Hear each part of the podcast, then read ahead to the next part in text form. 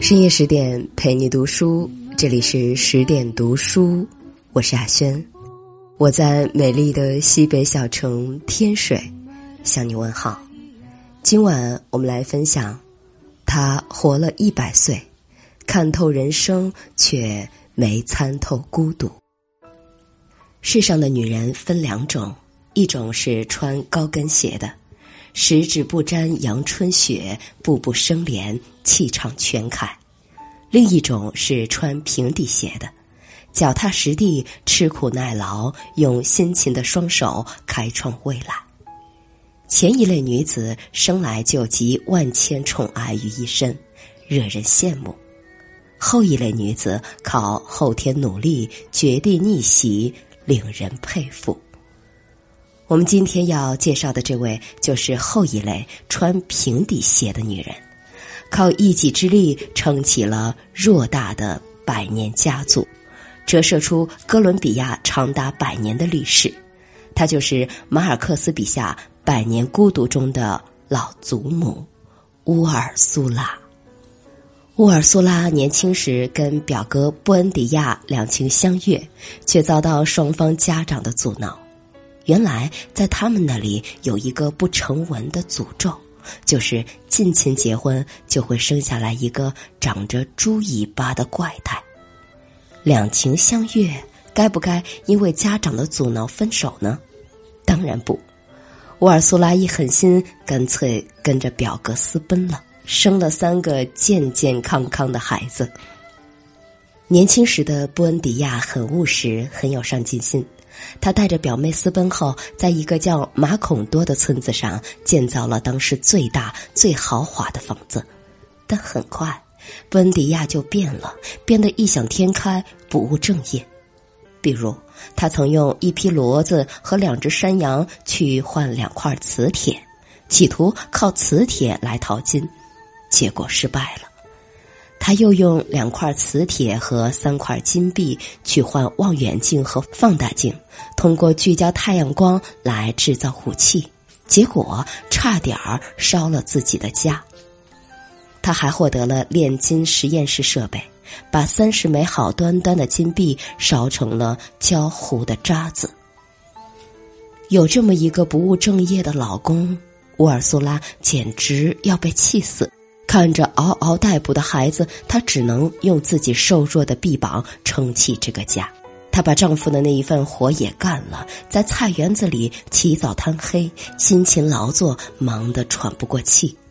结果丈夫不帮忙也就罢了，还总拖后腿。她想搬离马孔多，去探索更大的世界。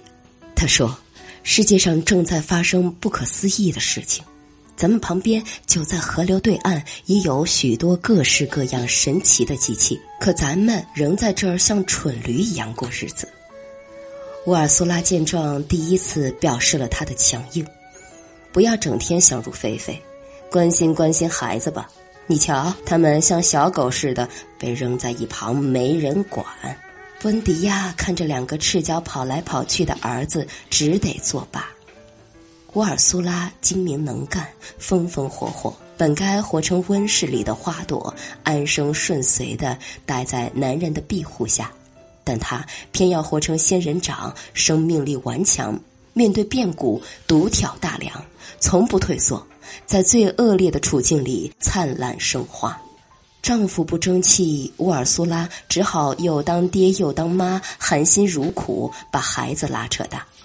结果，孩子长大后比他爹还不争气，特别是老大，竟然跟着一个吉普赛女郎远走高飞，连家都不要了。孩子离家出走，丈夫也不管，依然搞他的冶金实验。乌尔苏拉没辙，干脆自己出去找，边走边打听，足足失踪了五个月。五个月后，乌尔苏拉回来了。他不是一个人回来的。原来，布恩迪亚一心向往的外部世界被乌尔苏拉阴差阳错的找到了。从那以后，马孔多引入了新的文明，不再只会农耕，也学会了商业贸易。整个村庄欣欣向荣。乌尔苏拉手巧，通过卖糖公鸡、糖鱼和面包发了家。家里有了钱，乌尔苏拉便开始扩建房屋。他把房子里里外外粉刷了一遍，还添置了很多新鲜玩意儿，什么钢琴了、维也纳家具了、水晶玻璃器皿了，应有尽有。一时间，布恩迪亚家像宫殿般富丽堂皇，特别气派。而这些全是乌尔苏拉靠双手一点一点打下的江山。她是个特别能干的女人，不仅无需依靠任何人。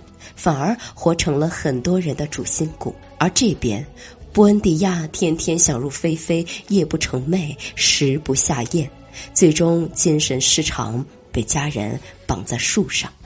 至此，整个家族的大小事务全落在了乌尔苏拉一人身上。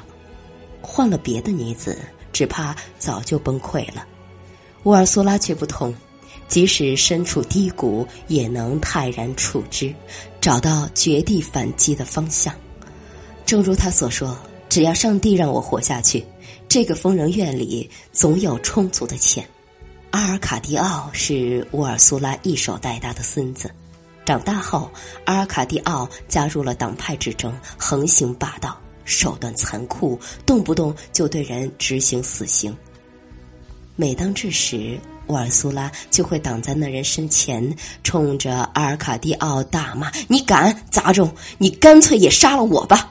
这样我起码用不着因为喂大了你这个怪物而惭愧的流泪了。”他特别凶，追着阿尔卡蒂奥打，打得他一点儿都不敢还手。后来，乌尔苏拉干脆掌管了马孔多，宣布阿尔卡蒂奥的铁血政策无效。恢复了村子往日的和谐面貌。尽管乌尔苏拉外表强硬，但她到底是个女子。孤独的时候，撑不下去的时候，依然希望有个人能给自己撑下去的力量。每当这时，她就会去找那被绑在树底下的丈夫说说话，跟他讲讲最近的事情。尽管丈夫什么也听不懂，也从不回应。乌尔苏拉一边倾诉，一边给丈夫擦身，拿灰撒在他的粪便上，用铲子铲走。当阿尔卡蒂奥一派失势后，阿尔卡蒂奥被人追杀，乌尔苏拉不惜用身体帮他挡子弹，放他安全离开。这个女子看似对后代严厉强硬，但背后隐藏的是一颗为他们好的真心。可惜，阿尔卡蒂奥还是被枪决了。行刑之前，他留下的最后一句话是：“请告诉我老婆，让她把女儿取名叫乌尔苏拉，像祖母一样叫乌尔苏拉。”乌尔苏拉是深受子孙敬重的，她时而狠心严厉，时而温柔和蔼，恩威并施，言传身教。尽管并不能完全防止后代误入歧途，但至少没让他们泯灭良知。她是一个合格的祖母，更是一个恩威并重的长辈。乌尔苏拉一百岁时，眼睛由于白内障失明了，却依然精力充沛，性格严谨，头脑清醒。明明年事已高，却仍不服老，凡事都要亲力亲为。失明之后。乌尔苏拉谁也没有告诉，只自己偷偷研究人物的声音，记住东西的位置、距离、颜色、轮廓。即使眼前一片漆黑，他仍然能穿针引线、洗衣做饭，跟正常人没什么两样。谁也不能确凿地说乌尔苏拉是什么时候丧失视觉的。即使在他生前的最后几年，他已经不能起床时。大家还以为他只是老朽了，谁也没有发现他完全瞎了。甚至就连自己的死期，乌尔苏拉都能清楚的预测到：雨一停，我就要去了。去世之前，他把自己收拾得干干净净，从容体面的离开。据保守估计，乌尔苏拉至少活到了一百一十五到一百二十二岁。堪称家族的活化石，比吃苦耐劳、勤俭持家更令人敬佩的是他一生的自强不息。即使上天剥夺了他的健康和光明，他也能靠自己的努力活得很好。乌尔苏拉从来不是那种任由命运肆意摆布的女子，她生来不是适应命运的，而是来改变命运的。她固执，一辈子不曾开口唱歌，不肯留下一张照片，怕被后代嘲笑。他正直，捡到三大布袋金子，一直默默守护，等着施主来领。他自强，即使命运将众多变故一起砸下来，他也没有被压弯了腰。乌尔苏拉是幸运的，幸运在他活得比很多人都长、都通透。他见证了子孙后代的成长，参与了村庄惊天动地的变化，但同时，他也是不幸的。